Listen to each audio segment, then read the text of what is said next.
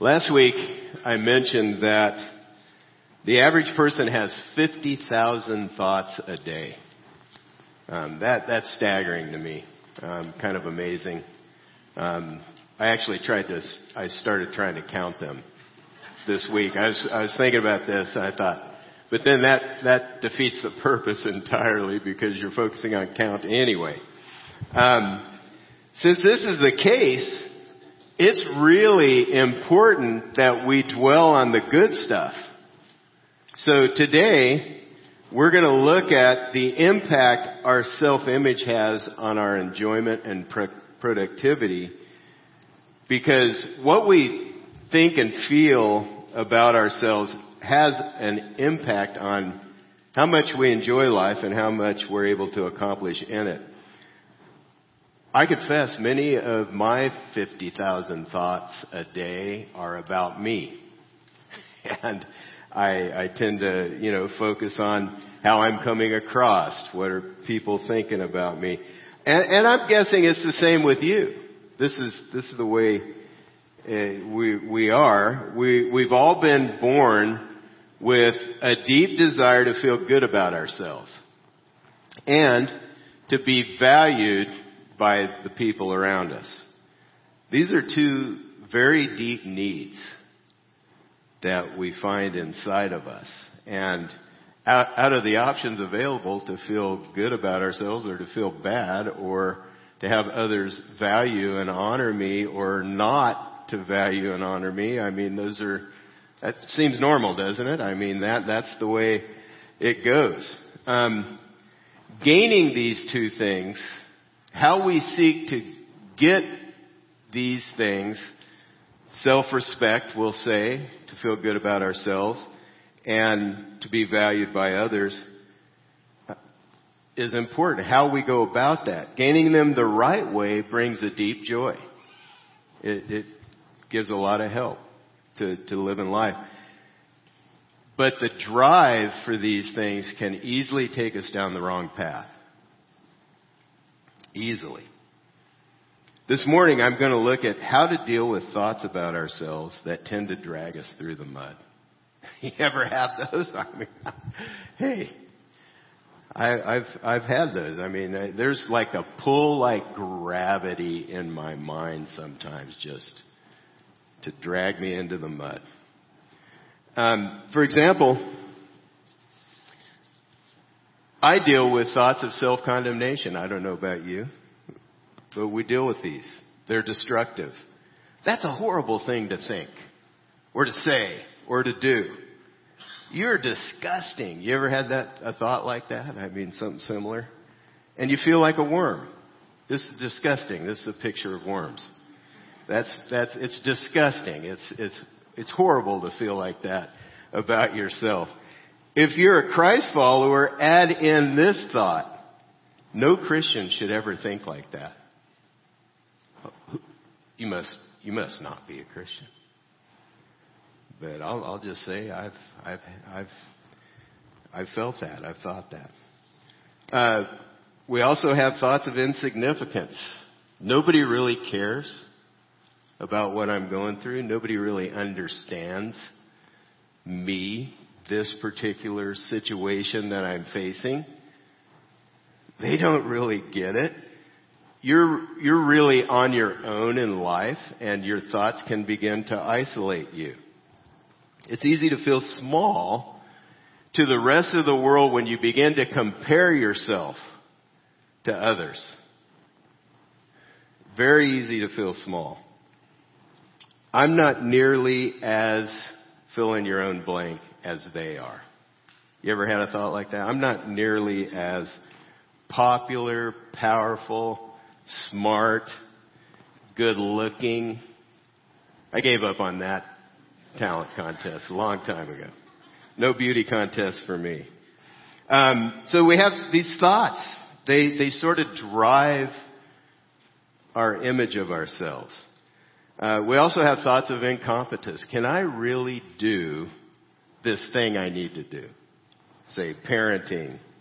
Can I, can I do, make this marriage work? Can I, accomplish the task that I have on my plate at work? Can I make it through school? Can I do this ministry that God's placed on, on my plate? He's put on my plate. Feeling, feelings of incompetence can give way to disappointment in myself. You, you haven't even met your own expectations. how can you do, how can you deal with that? Why did you say that? Why did you do that? Can't you get it together? People pleasing is another battle. We ask questions like, what will they think? Or what do they think? What, what if I say no to what they want me to do? Will, will we still be friends? If they see who I really am, will we still be friends? Will they get mad? I wish, I wish I could just say no. I, I've been guilty of trying to read the minds of people around me, which is impossible. And I fill in the gaps. They, they don't seem to think I'm capable of doing this. Because of the way they're treating me, they're sort of sliding me. And they don't really think I can pull this off, do they? I'm, I'm reading between the lines. That, that ain't right. And, and they haven't really said anything. The other people, they haven't said anything, but you're just trying to do the impossible and read their mind. Here's the thing. A defective self-image can put a, a false ceiling on God's work in and through me. Gaining a strong self-image is pivotal to having an enjoyable and productive life. The kinds of thoughts I just walked through and the emotions tied to them, they flow from the usual approach to self-esteem, to feeling good about ourselves. In this approach, it's almost impossible to be real with ourselves. Because we have to keep pumping ourselves up constantly. The usual approach makes us afraid to get real because we might be rejected by God or the people around me. So we, we avoid getting real with ourselves. Here's the usual path to feeling good about myself. And the path I'm going to talk about makes sense to us because it's the accepted path in our culture. This is the way we normally do this. This is the way we normally aim to feel good about ourselves. Here it is. Feel good about myself. I must discover what is valued by the people around me. I compare myself to them. So I, this is what they value. This is what's important to them. I'm comparing myself to them. And then, if I fall short, I try to get more of whatever is valued. That's the normal approach. That's the usual approach to feeling good about ourselves. First of all, let's look at discover what is valued. Usually we have a group that we're trying to impress. Um, the group has a set of values, things that are important to them. Their definition of cool is high on the list usually.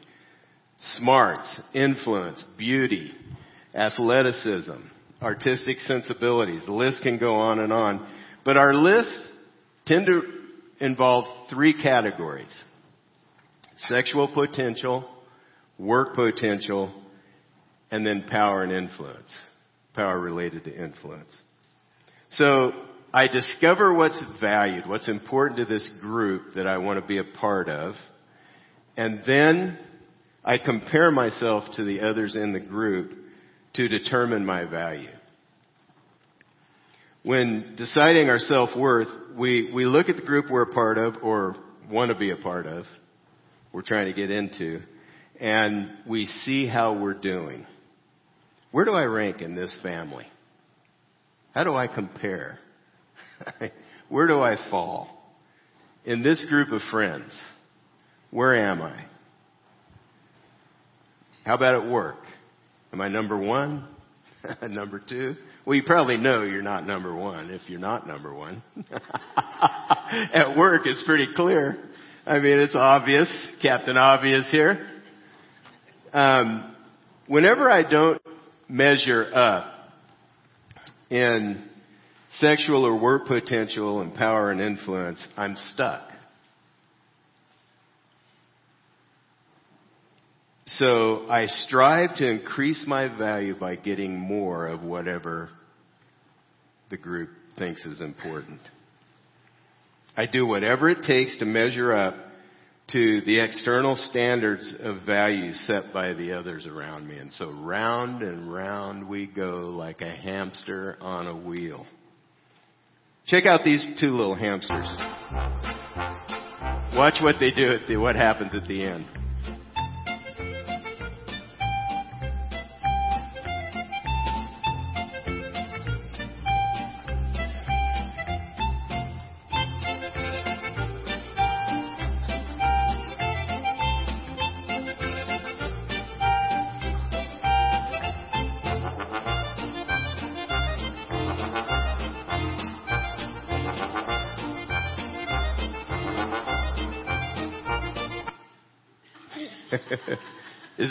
Just like great video?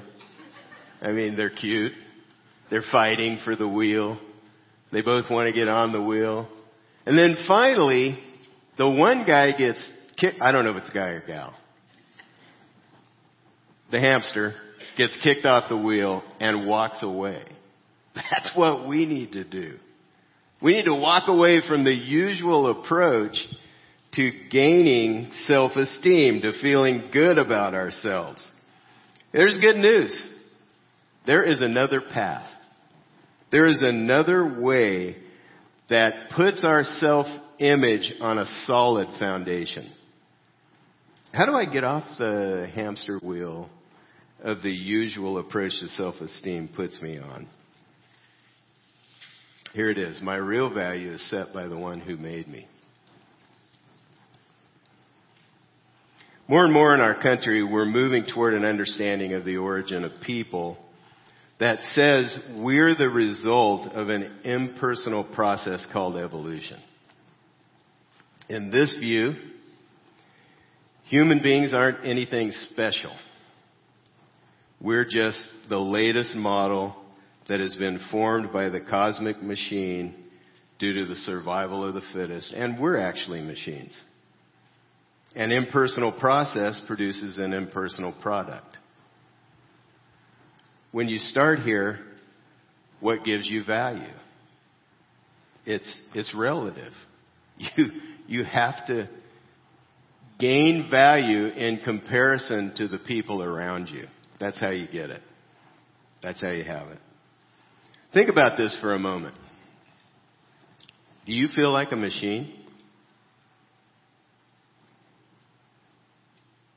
The design of the human body is very unlikely, extremely unlikely, to happen by chance. Which is honestly an understatement. I mean, that's a total understatement. The chemicals in our bodies, if we're just machines, the chemicals in our bodies are worth about $550,000 on the market. But it doesn't make any sense to sell our body parts because then we don't exist anymore. I mean, that's kind of crazy. Sorry, I'm even talking about this. That's kind of nuts. But what what would you feel if you does it make sense to you that you're going to not exist at a point? Does that does that really make sense? Scripture says that God made us. This is, this is a contrasting approach from the usual approach to self-esteem, to feeling good about ourselves. God made us. And He built eternity. He put eternity in our hearts, it says in Scripture, in the Bible. And this gives us a great deal of value. He, he gives us a solid foundation for our self-image. And so let's answer the question, what, what, who does God say we are? First of all, God says we're made by Him in His image. The God of the universe Himself gives us a high value in all of creation. He, he doesn't set our value by the standards in the world, by the usual approach. Proverbs 22, 2. The rich and the poor meet together. The Lord is the maker of them all. He, he, he's, he values the rich person and the poor person, the one who has all the stuff and the one who has nothing. Just the same. God's the maker of them all. God made us in His image or likeness. James 3, 9 and 10 says, With the tongue we praise our Lord and Father, and with it we curse men who have been made in God's likeness out of the same mouth come praise and cursing. My brothers, this should not be. We're made in God's image. We are not just a higher form of animal. This is what scripture says. We are created to reflect Him. We're, we're a, a, a mirror image of God. Um, out of all creation, God made people to be like Himself. And here are a few ways we're like God. We're thinkers. God is a thinker. We can communicate with God and with each other, but we can communicate complex ideas and emotions. We can put our emotions, our instincts into thought, into ideas. We can communicate those things. We are workers. God is a worker. We're like God in these ways. Being made in God's image gives us tremendous value. But before we can understand our real value before God, we have to face the truth about ourselves. We're a mess. This passage says, with the tongue we praise our Lord and Father, and with it we curse men. So out of, we're speaking out of both sides of our mouths as we relate to the people around us. We should never curse any person God has made because of the dignity they possess of being made in God's image. Notice this statement, out of, out of the same mouth come praise and cursing. This should not be, but this is, this is how we are. People are a mix of nobility and cruelty. We're a mixture of these things. We became a mix when the first man and the first woman decided to rebel against God, and God made the first couple, He put them on the earth, and He gave them some boundaries. And what the first man and woman decided was they're just going to bust through the boundaries. They're not going to do what God said. They're just going to try to live independently of Him, try to find satisfaction in other things, not God Himself. Not His way. Not going to do life His way.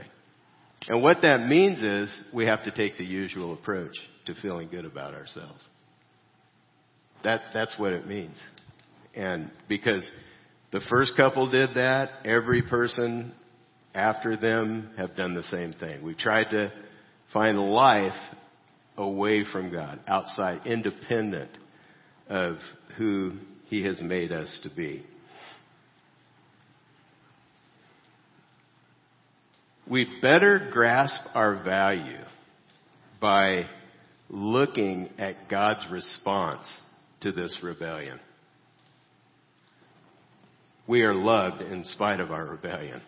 That's what we see in scripture. Romans 5 8, one of my favorite passages. But God demonstrates his own love toward us in that while we were yet sinners, Christ died for us. While we were yet walking away from him, while we were trying to live life independent of him, busting through all the boundaries that he set up, he demonstrates his love for us by dying on the cross in the person of Jesus Christ for us. We are loved by God. Not, nothing else in creation reflects him quite like we humans do. And our value is derived from the God who made us, but he's added to our value by demonstrating this tremendous, great love for us by dying on the cross. Romans 8, 15 through 17 says, for you did not receive the spirit of slavery to fall back into fear. We just sung a, sung a song that had some of these words in it. But you have received the spirit of adoption as sons, by whom we cry, Abba, Father. The Spirit Himself bears witness with our spirit that we are the children of God, and if children, then heirs, heirs of God and fellow heirs with Christ, provided we suffer with Him in order that we may also be glorified with Him. We, we've been adopted because, because we decided to rebel and go our own way and try to live life independent of God, out, bust through His boundaries. That disconnected us from Him. So he had to adopt us back. Those of us who choose to turn around from going our own way and decide to go God's way, he adopts us back into his family. He's made a way for us to experience his love and kindness. So everyone who turns from going their own way, from living life independent of the God who made them, is adopted by him and becomes his child. I've attended one adoption proceeding in in my lifetime. Uh, and it was in a courtroom, and it was very meaningful. I mean, I don't know what I expected when I got up that morning and decided to go to the proceeding, but somebody very close to to us, and um, I I I just I don't know. I don't know what I expected, but what it ended up happening was the judge at a certain point declared, from this day forward, this little baby is going to be known as by this name.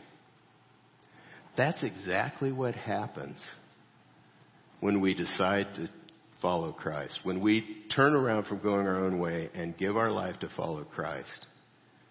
From that day forward, we bear a different name.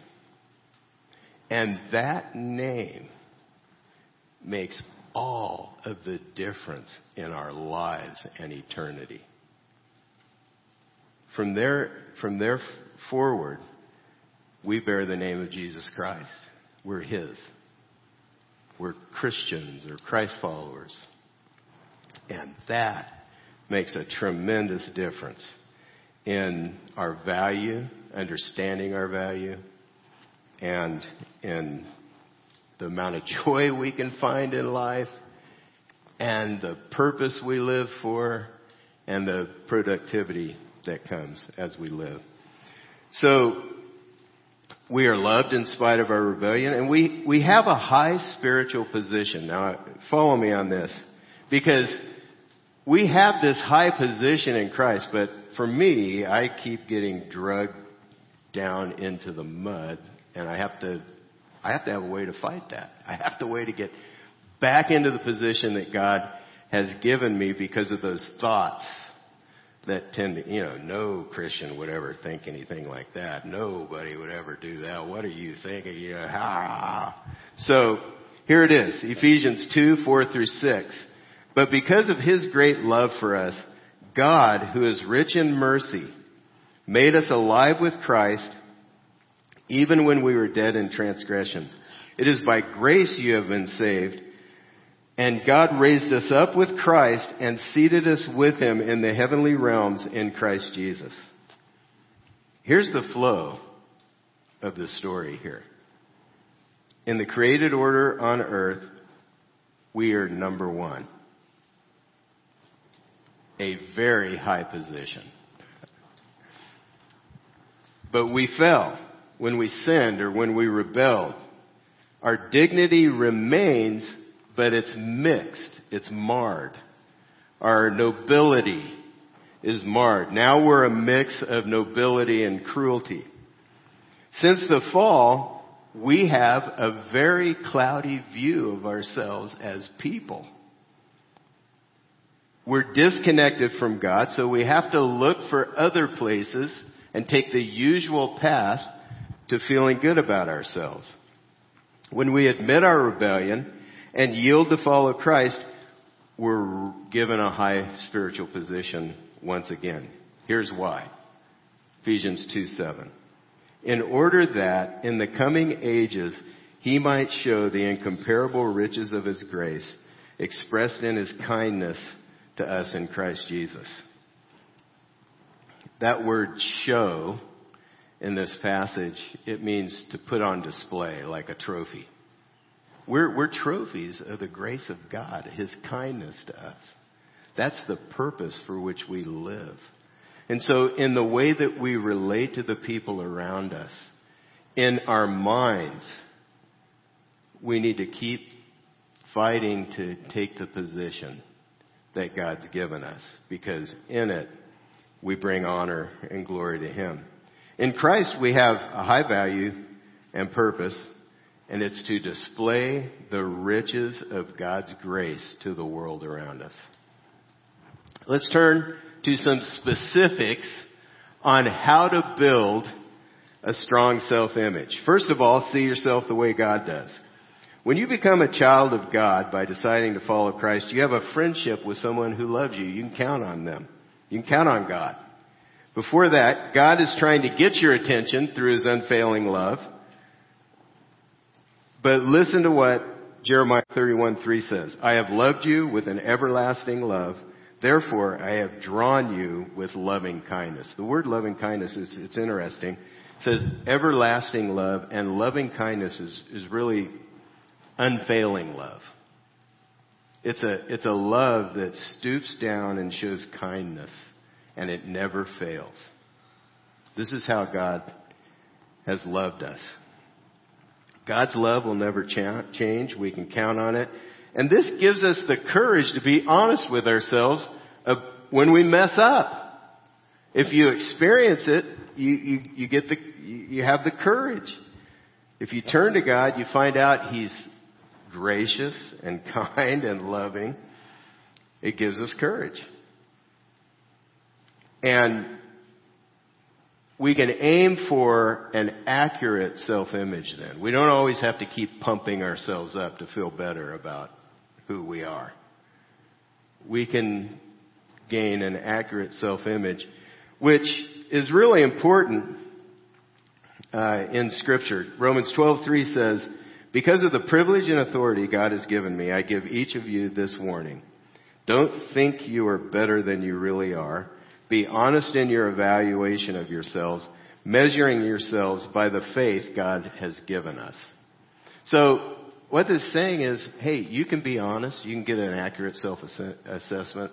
You know, you can, you can go ahead and say, hey, I've got holes, I've got problems, I've got strengths, I've got weaknesses, because that's how you get traction in growing in life. This is, this is the way we do it. A defective self-image can put a false ceiling on God's work in and through me. And an accurate picture of who I am before God, what I can do, my strengths and weaknesses, helps me to maximize my effectiveness in life. When I need to, when I blow it, I need to admit it and move on. If I never admit my weaknesses and sin, I never change. I can freely admit my wrong though, because of God's love, because of His value for me. I know my performance doesn't determine my value, God's love does. In your thought life, when you think about yourself, see, try to see yourself as God does. Next, do right so you'll feel right. Psalm 106, 3 says, there is joy for those who deal justly with others and always do what's right. That's how you feel good about yourself. You keep doing right. Self-esteem is a matter of self-respect, really. And if, if you're doing what you know you should do, your self-respect grows. Most of us think, however, when I feel right, I'm going to do right. That's backwards. A key to feeling good about life is to stop doing what you shouldn't and start doing what you should. I like what George Carlin says. Most people with low self-esteem have earned it. That's true. That's true. Okay. The third key to a self, uh, strong self-image is to watch what you say about yourself. Proverbs 18:21 says, "The tongue has the power of life and death, and those who love it will eat its fruit." Many of the 50,000 thoughts that you and I think each day make up our self-image. Changing how you talk about yourself, how you what you say to yourself in your mind will change your self-image as fast as anything else. In Proverbs 18:21, we see life and death are in the power of the tongue. We've experienced this as others speak to us. But it's true about our own thoughts as well. The words you mutter to yourself have the power to encourage or discourage, to motivate or deflate, to generate joy or repel it. That's what Tommy Newberry says. It's easy for our thoughts to get stuck on one of the negative themes that I mentioned at the beginning of the message. And we sound like a broken record. This is what a broken record sounds like.